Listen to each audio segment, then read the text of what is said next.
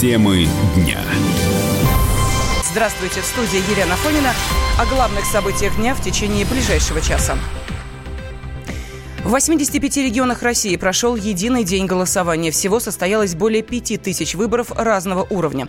В том числе в 13 ЗАГС собраний, в 16 регионах избирали губернаторов, в 22 административных центрах – Гордумы, а в трех региональных столицах – глав муниципальных образований.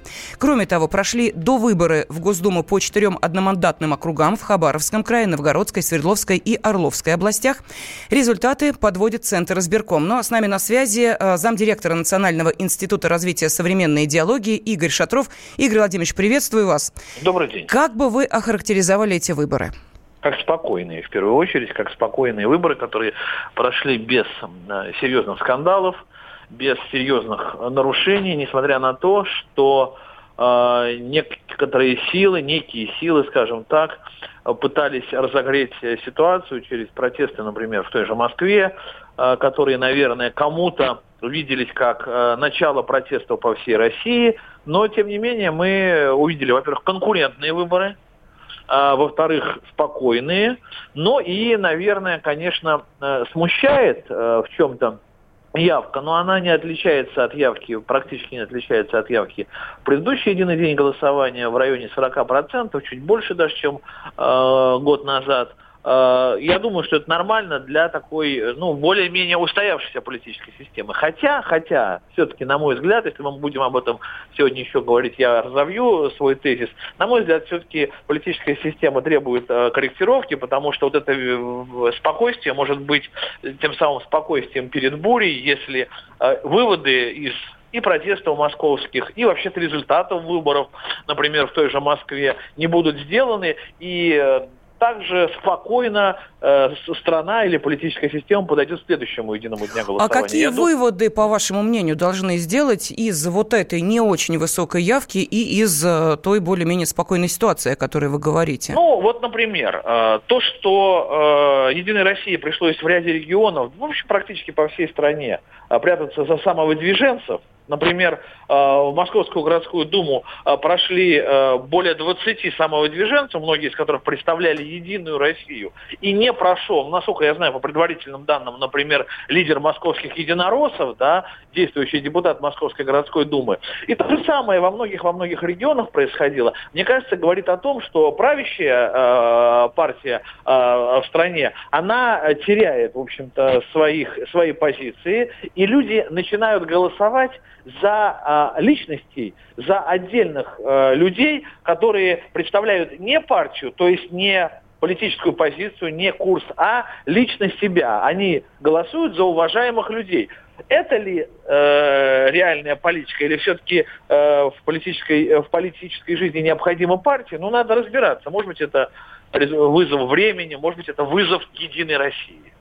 Но, тем не менее, а, еще вот пару слов о явке. В Москве и Санкт-Петербурге она не очень высока. Это а, традиционный не интерес а, двух столиц, одной столицы, другой культурной столицы, к подобного рода мероприятиям. Ну, это столичные, да, столичные mm-hmm. особенности. Тем более, знаете, вот э, если кто-то считает, что объединять день голоса, единый день голосования и день города это хорошее, хорошее решение. Я, например, э, таковым не считаю. Я говорю в данном случае про Москву. Ну, люди предпочитали праздновать, а не идти на избирательные участки, хотя это занимало бы вроде бы там несколько минут. Тем не менее, люди не отрывались от своего праздника. Замечательная погода, просто фантастическое бабье лето в Москве. Ну, какие выборы? Вот поэтому я думаю, что многие сделали выбор э, в пользу, э, в пользу отдыха. В Спасибо огромное. Замдиректора Национального института развития современной идеологии Игорь Шатров был с нами на связи. Но вот, кстати, одна из новинок нынешнего единого дня голосования – это электронные выборы. Они-то как раз и прошли в Москве, но пока только в трех округах. В плюсах и минусах системы электронного голосования разбирался мой коллега, политический обозреватель «Комсомольской правды» Александр Гришин электронные голосования, там, где надо быть зарегистрированным на портале МОСРУ, которое сейчас проходит только на нескольких участках, там 12 тысяч потенциальных избирателей зарегистрировались, как то, что хотели бы выразить свою волю через электронное голосование, и там такие данные участия в выборах, которые никакому голосованию в офлайне, они просто не приснятся. Даже на выборы президента нет такой явки, когда 90% избирателей избирателей, которые зарегистрировались, они проголосовали. Это очень удобно. Действительно, не надо никуда идти, не надо ничего заполнять какой-то ручкой и так далее. Потом отвечать на назойливые экзит-пулы. Здесь единственное и главное, что должно быть обеспечена чистота вот этого голосования, корректность и то, что эту систему не могут, не должны взломать. Я думаю, что он, безусловно, распространится и дальше, будет реализован через известный всем портал госуслуги, потому что сейчас он вот на выборах депутатов Мосгордумы, он реализуется через известный же москвичам и тем, кто живет в Москве, портал МУСРУ. Глава Центральной избирательной комиссии Элла Памфилова заявила, что серьезных нарушений, которые могли бы поставить под сомнение результаты голосования в России, нет. И я, коллеги, прошу всех, предупреждаю в регионах, сейчас очень ответственная пора идет. Обязательно должны все наблюдатели присутствовать при подсчете голосов. Камеры должны все работать. Должно быть все видно, никаких реконсцировок не должно быть. Там типа воздушных шариков, которые загораживают еще там чего-то. Все должно быть понятно, ясно, открыто, скрывать нечего. СМИ должны присутствовать. Все участники процесса должны присутствовать. И я надеюсь, что никаких вот на этом этапе никаких нарушений не будет. В единый день голосования прошло 16 прямых губернаторских выборов, и во всех победу одержали либо действующие губернаторы, либо временно исполняющие обязанности. Да еще и с какими показателями. В Калмыкии и Забайкалье в Рио получили по 90% голосов. В Курганской и Курской областях больше 80%. Худший результат, ну если так можно выразиться, показала временно исполняющая обязанности главы Сахалина Валерий Лим, э, Лимаренко. Но у него более 56% голосов. Вот о чем говорят такие показатели? Может быть, действительно о высоком доверии к действующей власти или здесь есть что-то другое? А, об этом я хочу спросить генерального директора Института региональных проблем Дмитрия Журалева. Дмитрий Анатольевич, здравствуйте.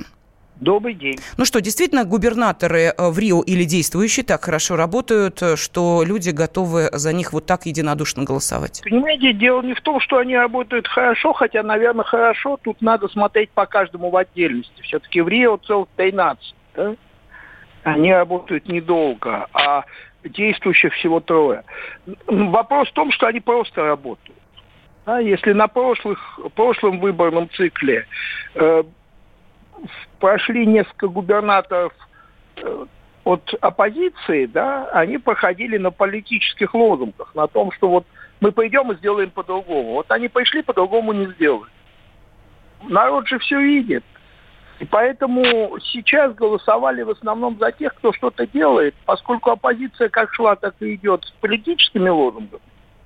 Да? Угу. Я не говорю, что они плохие, эти лозунги, но они политические. Люди же голосуют сегодня, голосуя за губернатора, не за политическую платформу, а за то, чтобы автобус ходил в нужное время по нужным остановкам и магазины стояли.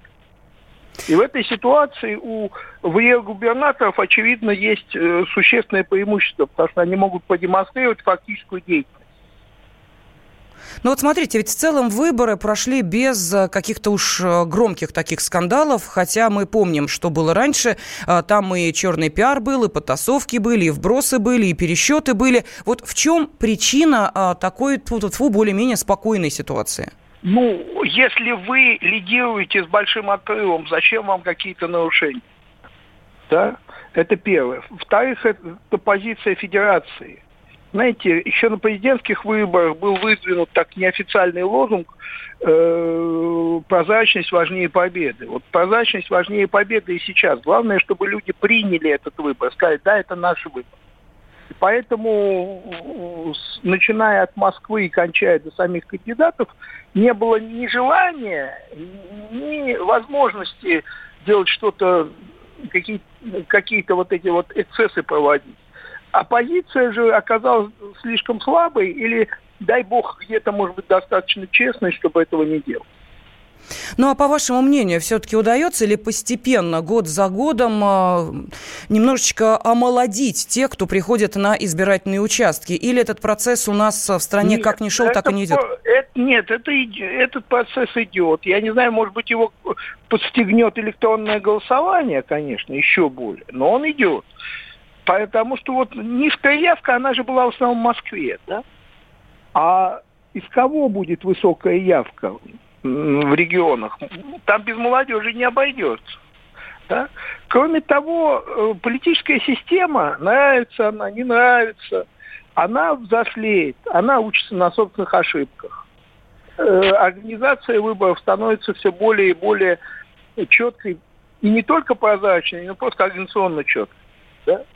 И поэтому люди готовы приходить, э, посмотрим, как дальше будет. Но молодежь, я думаю, пойдет, потому что молодежь ведь на выборы приходит за тем, чтобы э, оставить свой след, что называется, да, э, четко определить, что она способна повлиять на то, что происходит.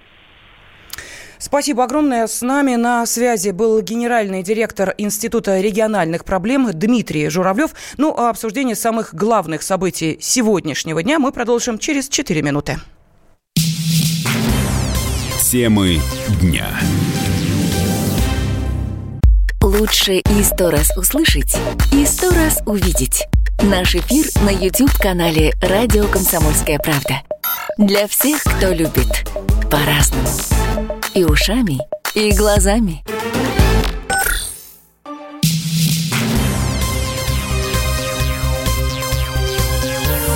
Темы дня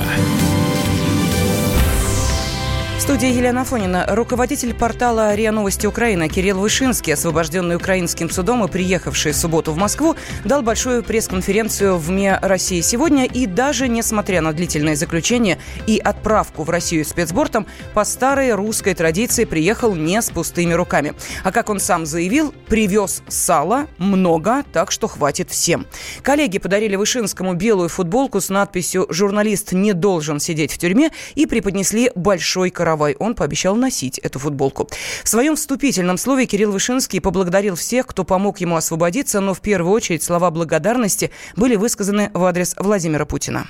Я хочу начать э, с того, чем, как правило, заканчиваются большие романы, книги и так далее. Я хочу начать со слов благодарности, со слов благодарности тем, кто приложил огромные, как я считаю, усилия для того, чтобы я оказался на свободе. Ну, в первую очередь, это то корпоративное сообщество, российские журналисты, европейские, мировые журналисты, поскольку я э, видел э, заявления и Международной Федерации журналистов, и Европейской Федерации журналистов, всем тем, кто потребовал, чтобы э, я, как журналист, в тюрьме не находился, поскольку вины на мне нет, и это было очевидно для тех людей, которые были знакомы с моим делом, хотя бы даже минимально. Спасибо огромное Министерству иностранных дел Российской Федерации, политическому руководству страны и лично Владимиру Владимировичу Путину. Я написал в феврале, наверное, э текст, э, где я сказал, что я бы очень хотел сказать спасибо этому человеку, Владимиру Путину, потому что он первый из э, крупнейших политических лидеров заявил о том, что я человек, который страдает безвинно, поскольку за профессиональную деятельность наказывать нельзя. Поэтому спасибо человеку, который первым сказал об этом из политического истеблишмента, который боролся за меня. Ну и, естественно, спасибо всем тем, кто помогал ему в этой борьбе, кто бился за мое освобождение. Отдельное спасибо и Сергею Викторовичу Лаврову, который очень, хорошо, очень сильно поддержал меня в мой день рождения, когда сказал, что ну точно меня не бросят.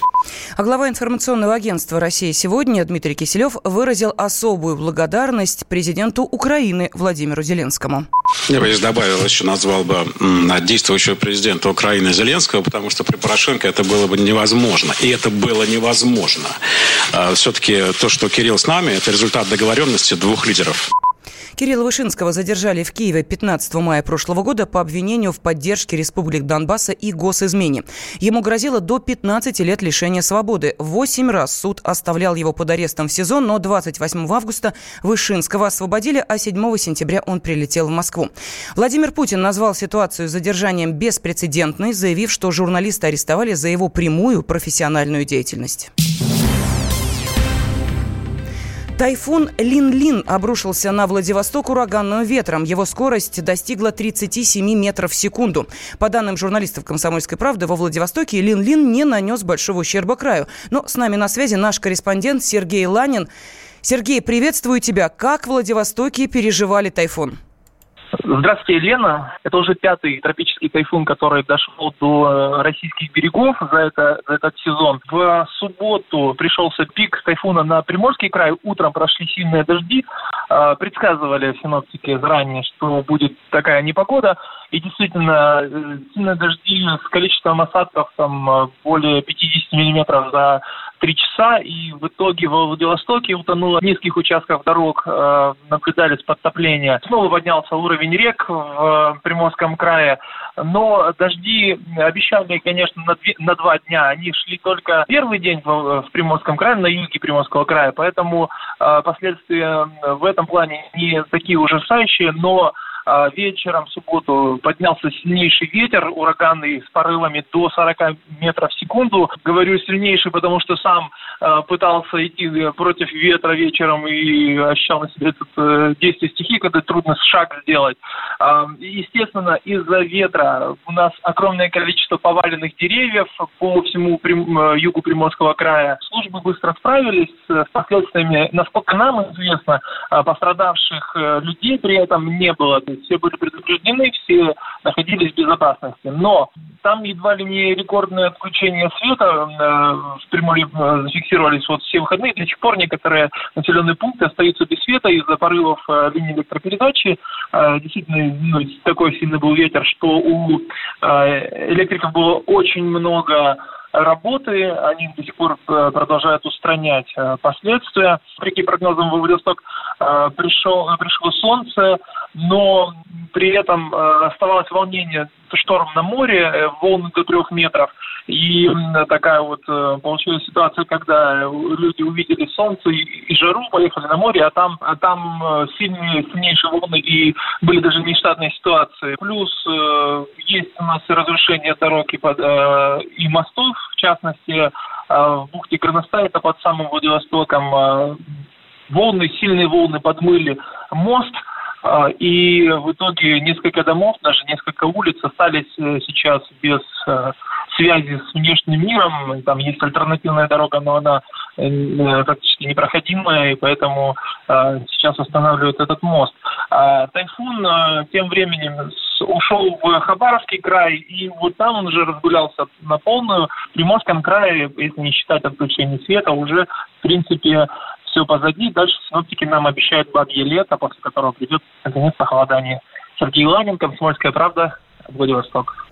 Спасибо, Сергей. Э, в Хабаровском крае тайфун отметился ливнями и ураганным ветром. По сообщениям МЧС края, объем выпавших в Комсомольске осадков составил 80 миллиметров за сутки. Уровень воды в Амуре поднялся на 13 сантиметров и достиг критической отметки. В региональном МЧС сообщают, что паводками потоплены 124 дома. Подробнее о нанесенном ущербе нам расскажет корреспондент «Комсомольской правды» Евгения Молотова. Тайфун Лилин пришел в Хабаровский край 8 числа, прямо в день выборов. Отметился большими дождями, ураганным ветром, временами до 27 метров в секунду. Больше всего от последствий стихии пострадал город Комсомольск на Амуре, где сейчас идет пик паводка. Уровень Амура возле Комсомольска составляет 815 сантиметров. Это примерно столько же, сколько было в период затопления 2013 года. Сильно пострадали центральная часть города и поселки, которые без того переживают наводнение. МЧС готова была эвакуировать жителей, но этого не потребовалось. Хотя на всякий случай были развернуты три, а сейчас уже четыре пункта временного пребывания – обеспечены всем необходимым. В части э, сел Нанайского, Николаевского, Ульского района сегодня были отменены занятия. Также занятия отменены в трех школах Комсомольска, в техникуме и в двух детских садах. Сейчас есть существенные проблемы в снабжении электричеством. Некоторые поселки остаются без него. Энергетики работают, эту проблему решают, но пока не особенно успешно. Все осложняется тем, что сейчас в школах идет третья волна сдачи ЕГЭ, и дети, лишенные света и, соответственно, доступа к интернету, не могут получить бланки, не могут получить задания. Сейчас для решения этой проблемы в школах устанавливаются дополнительные дизельные генераторы. В некоторых районах Комсомольского края мы имеем существенные подтопления дворов как многоквартирных домах, так и частных подворий. Частных подворий затоплено на сегодняшний момент более 360. Дорожное полотно ночью местами поднималась вода там до метра высотой. Соответственно, имеются проблемы с пассажирским транспортом. Работают спасатели, работает пожарная техника, воду откачивают, работают пожарные насосы. Ситуация под контролем. Занято более 240 человек, более 80 единиц техники и 16 плавсредств. Евгения Молотова, радио «Комсомольская правда», Хабаровск. Минобороны России рассекретила документы о пакте Молотова-Риббентропа. Советский Союз был вынужден пойти на подписание договора о ненападении с Германией, чтобы обеспечить свою безопасность на западных рубежах. Об этом говорится в серии архивных записей, опубликованных на сайте ведомства.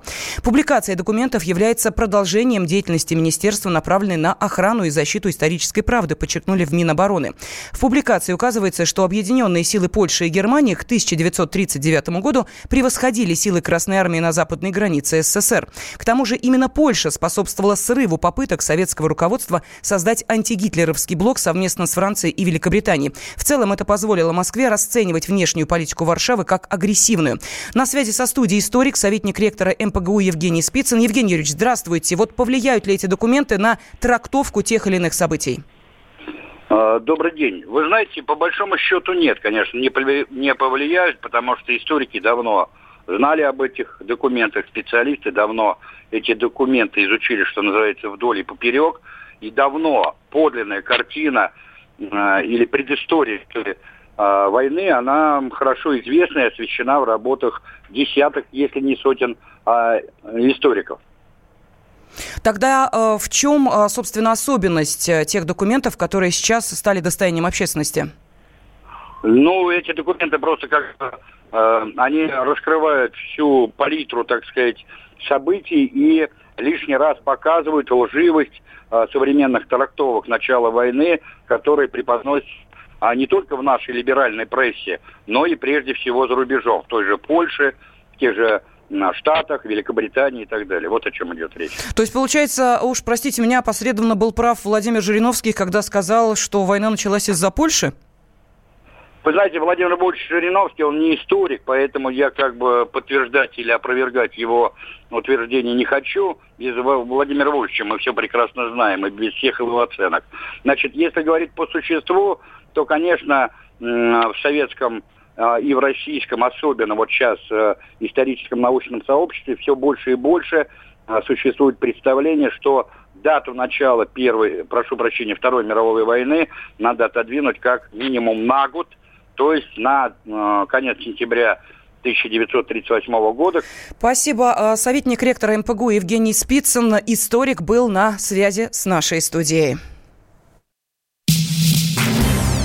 Темы дня.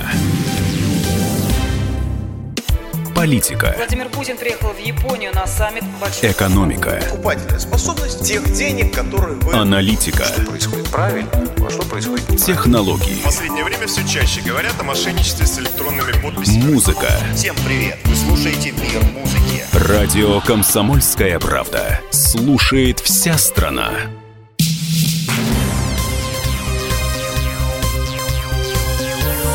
Темы дня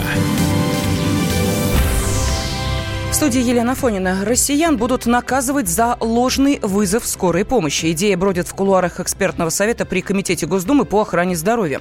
Нарушители должны будут выплатить компенсацию э, за э, выезд бригады э, скорой помощи страховым компаниям.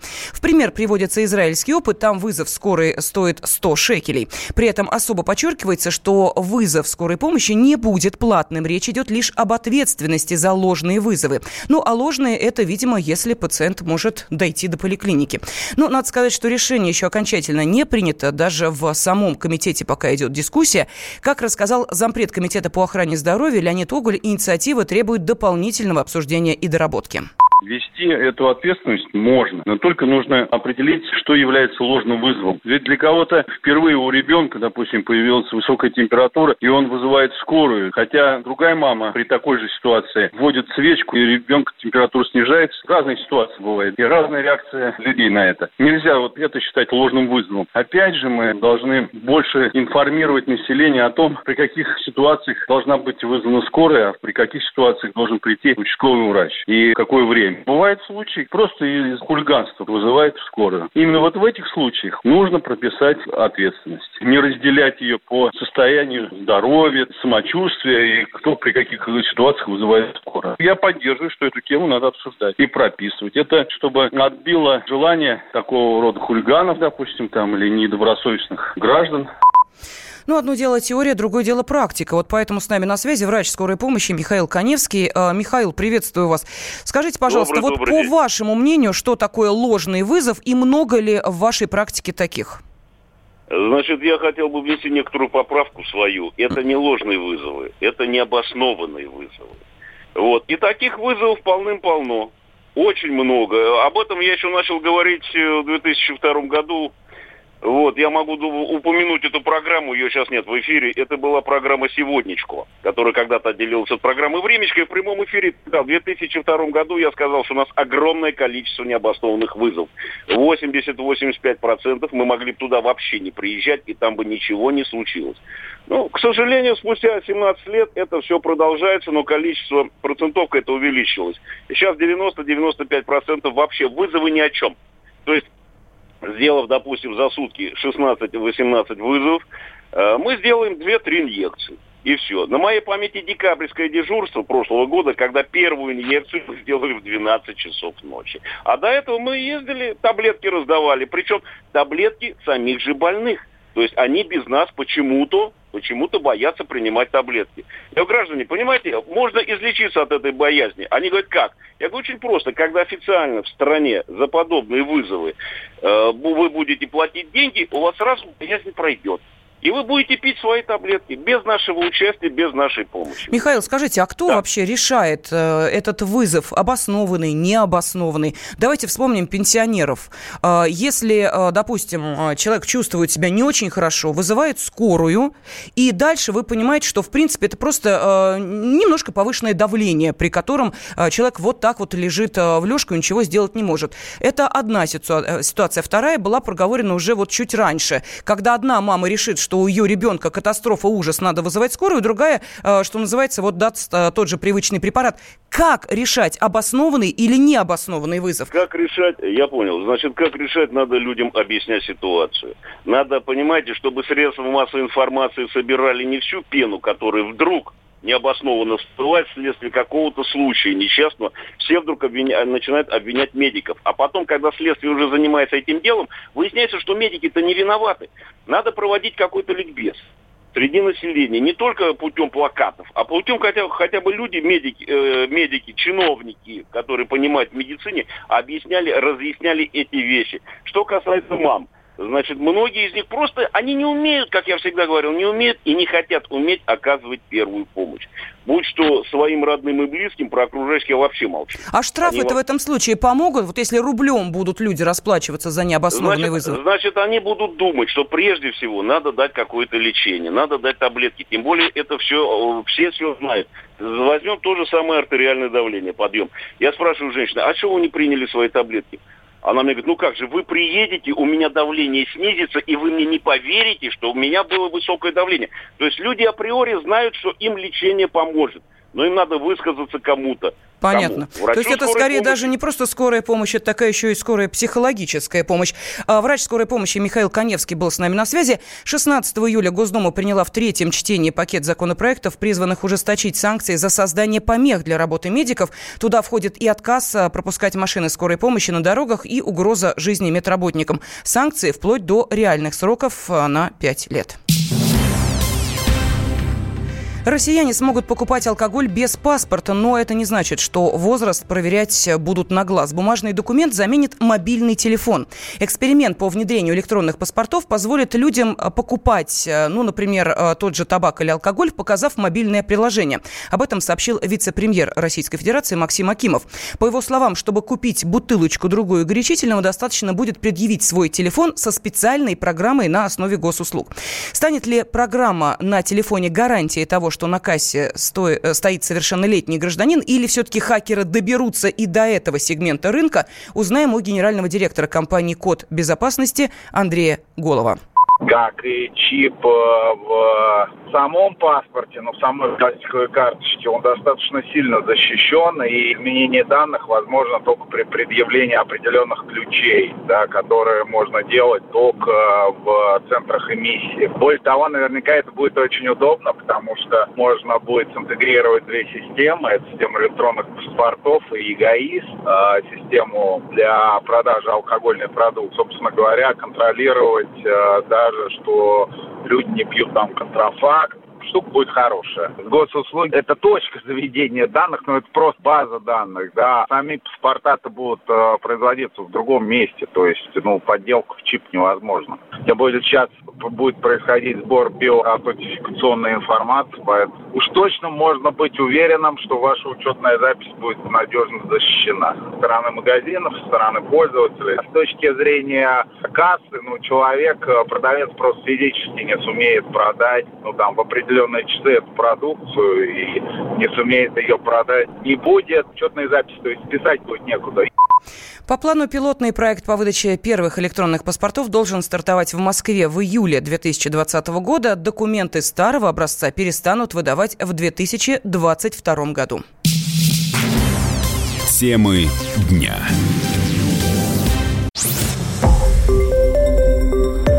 Радио «Комсомольская правда». Более сотни городов вещания и многомиллионная аудитория. Нижний Новгород 92 и 8 FM. Эм. Саратов 96 FM. Эм. Воронеж 97 и 7 FM. Эм. Москва 97 и 2 FM. Слушаем всей страной.